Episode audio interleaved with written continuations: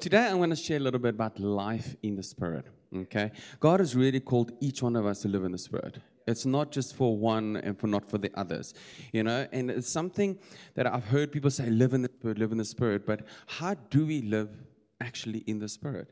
And so I'm parking this here, and I'm jumping way back to the book of Genesis, where it all kind of started. Where it did start. Okay. Quickly, Genesis 1, verse 1 to 31. Now, we know the book of Genesis, especially the book of Genesis, everything was created. God said, this is what, you know, create the heavens, the sky, and everything. But there's one verse there that I want us to quickly have a look at. Verse 2. Now the earth was without shape and empty, and darkness was over the face of the water deep. But the Spirit of God was moving over the surface of the water. Now, the Spirit of God, in I think it's in the Greek Hebrew, it's the breath of God, the Ruach of God, the presence of God, it's the energy of God. So imagine this yes, the Spirit of God hovering, nothing was created yet, and suddenly God says, Now let's start creating. And He starts creating His whole creation the sky, the water, everything. And out of that, here comes human beings. Now, if you look at the part of our theologist thing, one thing they said that was quite interesting, I want to bring it here because it, it really, really blessed me. Now, the ancient Hebrew writers, what they did, the Greek scholars, what they did is that when they wrote something, it was in mind of what their time was and what they lived in. Okay? Now, what the Egyptian gods or the Egyptian leaders did, what they did in that time is they made altars of themselves. They made images of themselves and they placed it, they basically placed it in the different cities that they owned and they ruled over for their glory to show who, how big they are. So it sees how big he was. Here comes God and he says, Let us make man in our image. Image, our image, to reflect his glory, to reflect how amazingly he is. Isn't that beautiful? To show him. So the Ruach, the breath of God. Now, Genesis 1, verse 26 to 31. God created man in our image. Now, something happened later on in Genesis 6 where God says, my spirit. Now imagine this, the same spirit that God used and He created, He created the whole universe, and then He came and He breathed His breath in us. And that same spirit that caused us to have life and life in abundance and actually live like immortal beings. Genesis 6, God says that spirit will not abide with you anymore. From now on, it will be 120. So that spirit left. But right through the Old Testament, they the people knew about the Spirit of God. They experienced the Spirit of God, but they experienced Him. And you've heard of it where the Spirit will come upon certain people in the Old Testament and it would leave. It will come upon Samson and it would leave. You know, right through. Now, if you didn't know this, I read it yesterday. It was quite interesting.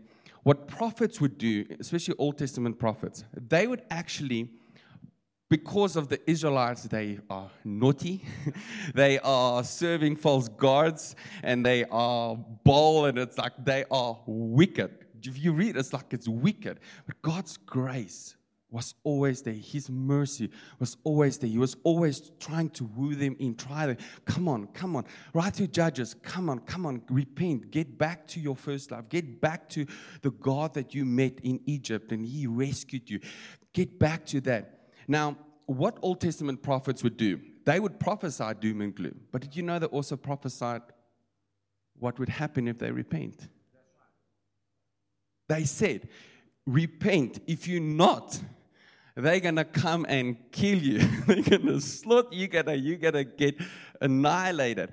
But if you repent, if you just turn, this is what will happen. Now we get to the book. Now I'm gonna just like I'm just creating a picture right through. Okay. Now we get to the book of Joel. Have you ever read the first chapter of Joel? It's like Joel is like, listen, this is bad. you need to, you know.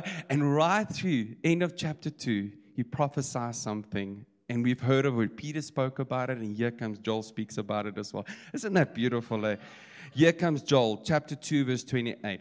I will pour out my spirit on all flesh. The spirit that said it will leave you It came upon certain people, it came upon David, it came upon certain people, and they performed certain tasks, you know, and it's an incredible task they did, and it was for a specific reason. Now I will pour out my spirit upon your sons and your daughters will prophesy, your elderly will have prophetic dreams, your young men will see visions.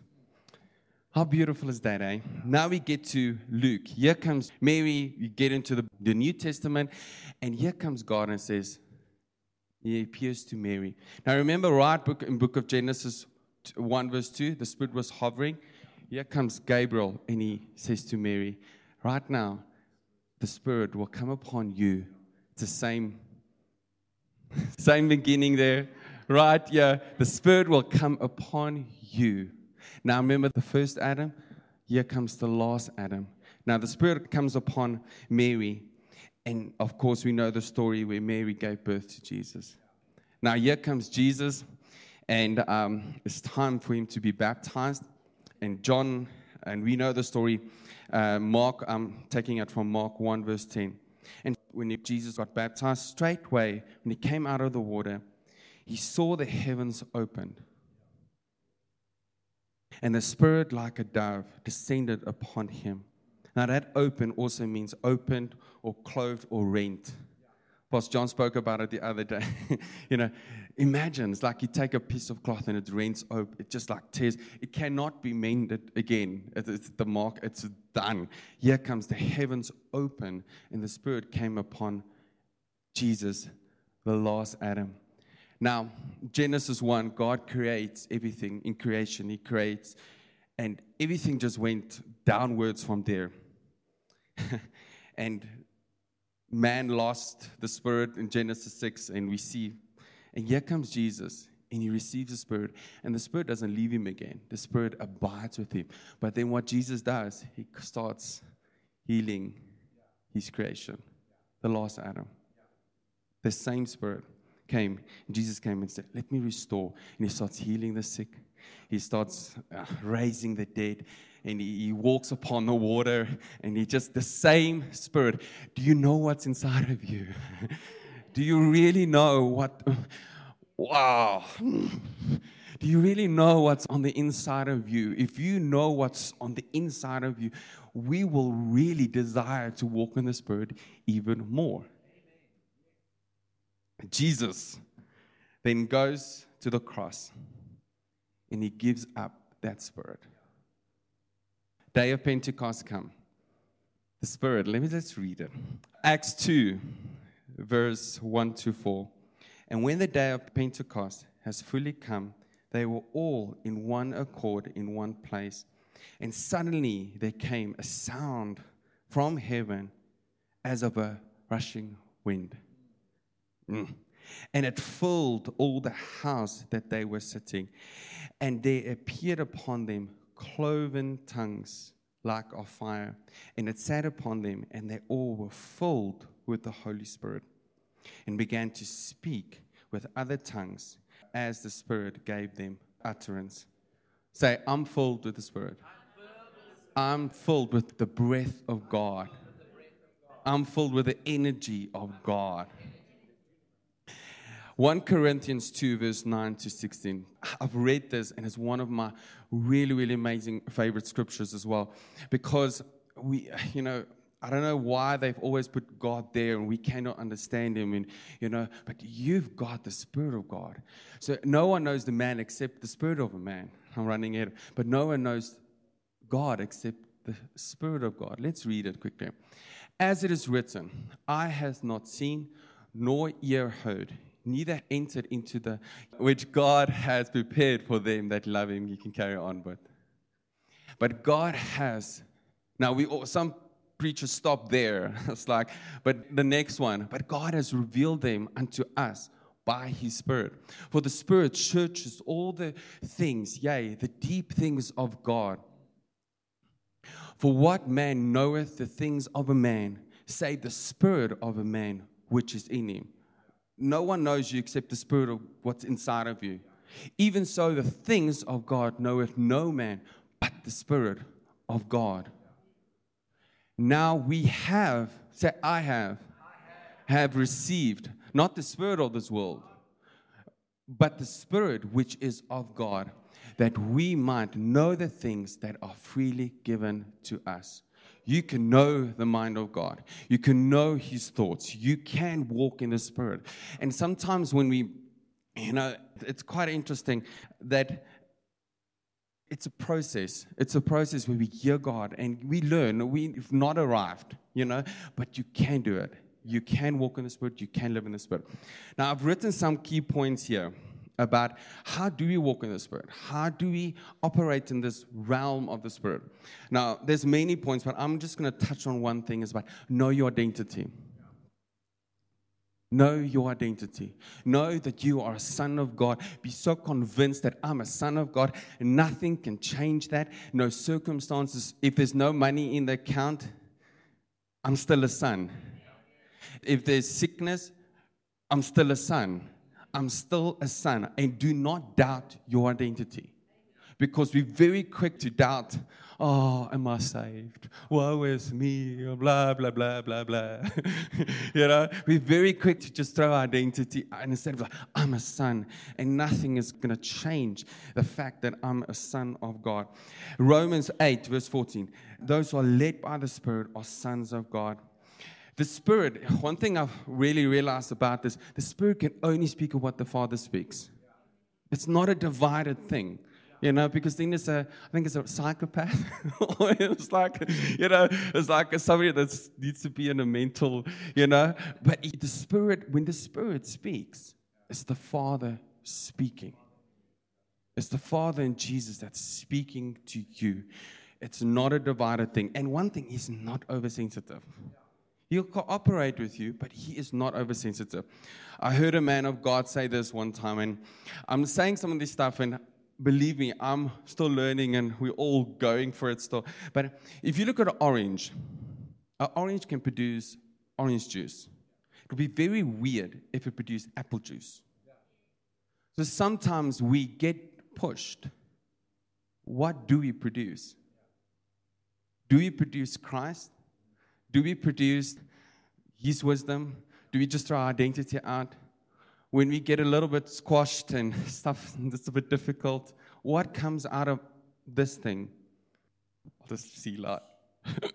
but I really, really speak to myself. I, honestly, um, a while ago, my little boy was just suddenly hit, just now recently hit a massive fever. And we're like, oh, Lord Jesus. And stage started, I said, stop right now. We're going to keep our peace and we're going to not freak out and we're going to hear God in this. And I want you to make it, make write it down. So I'm going to get into the spirit. And I said, okay. And I drove and I said, okay, Jesus, what are we going to do now? I phoned Pastor John. I said, we're going to pray. It's going to be fine. And supernaturally, everything just, it's like quite interesting, you know, baby. I just, it's like God had. But it was, it was a test at that time for me. I could have freaked out. We could have really, really just gone but I just kept my, I said, we're going to keep our peace and we're going to trust God and it's going to be okay. And he was fine. Um, have you noticed sometimes when you feel bad about something? In the lockdown, I one day just lost it a bit about, you know, the kids, or it's just like you different. It's like, and I walk outside. I said, Jesus, this is not who I am. You know what he said to me? You're very right. When I freaked out, I was like, like, God, this is this is not who I am. I don't want to. I don't want to. I don't want to. And he said, "You're very right. It's not your identity."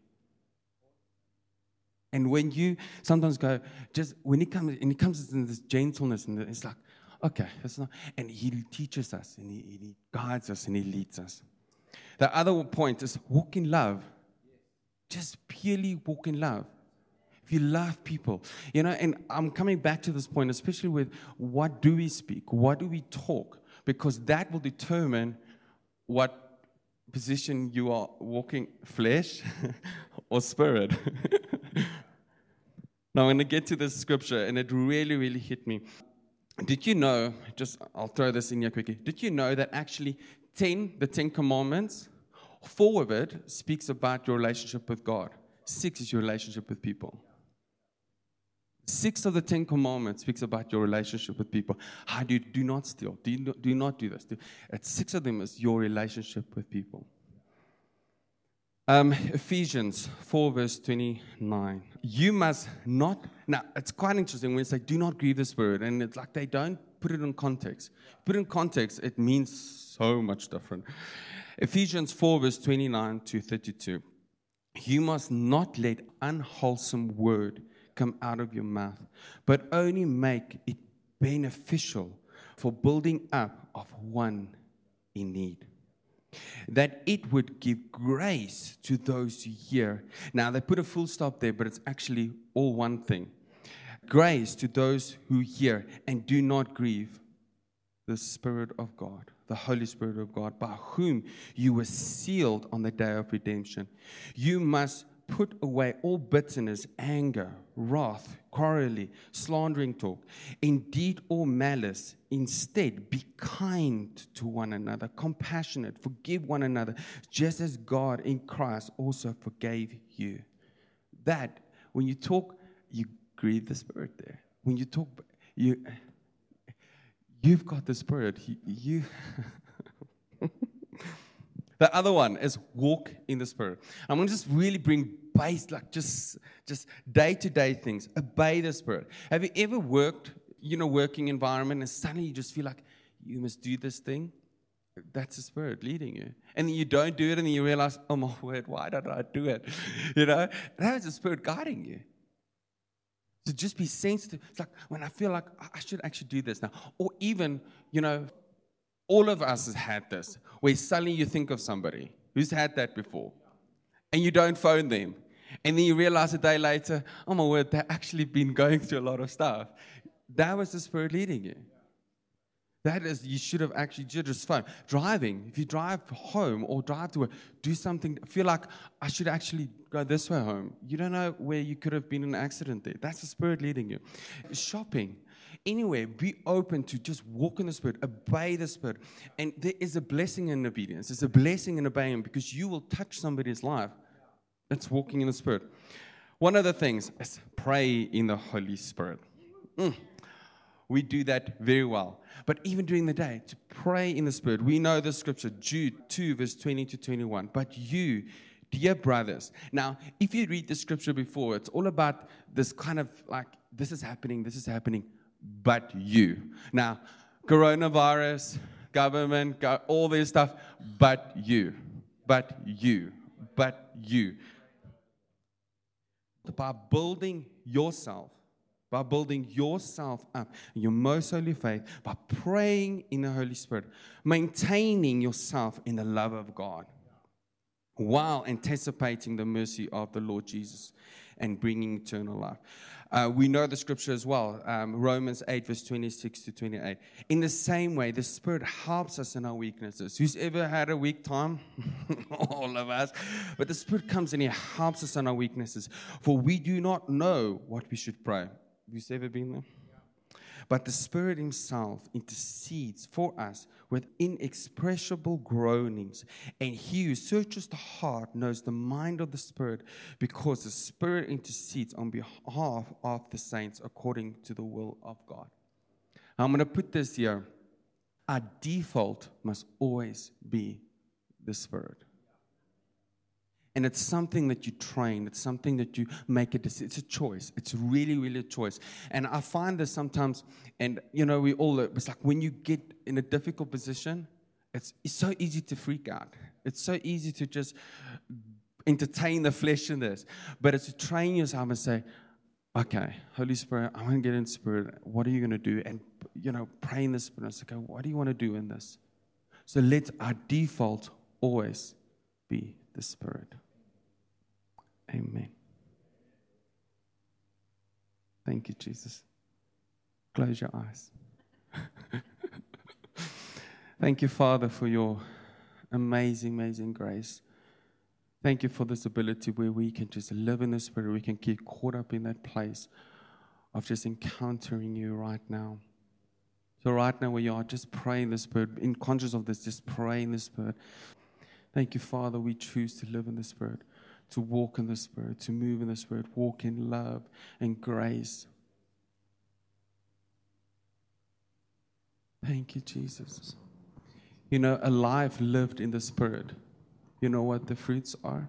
the gifts of the Spirit love, joy, peace, gentleness, kindness, meekness, temperance. That's a life lived in the Spirit. It cannot be produced in the flesh. Amen. Bless you. Wow. Good word. Well done, Jades. Come on, everybody say amen. It's good word.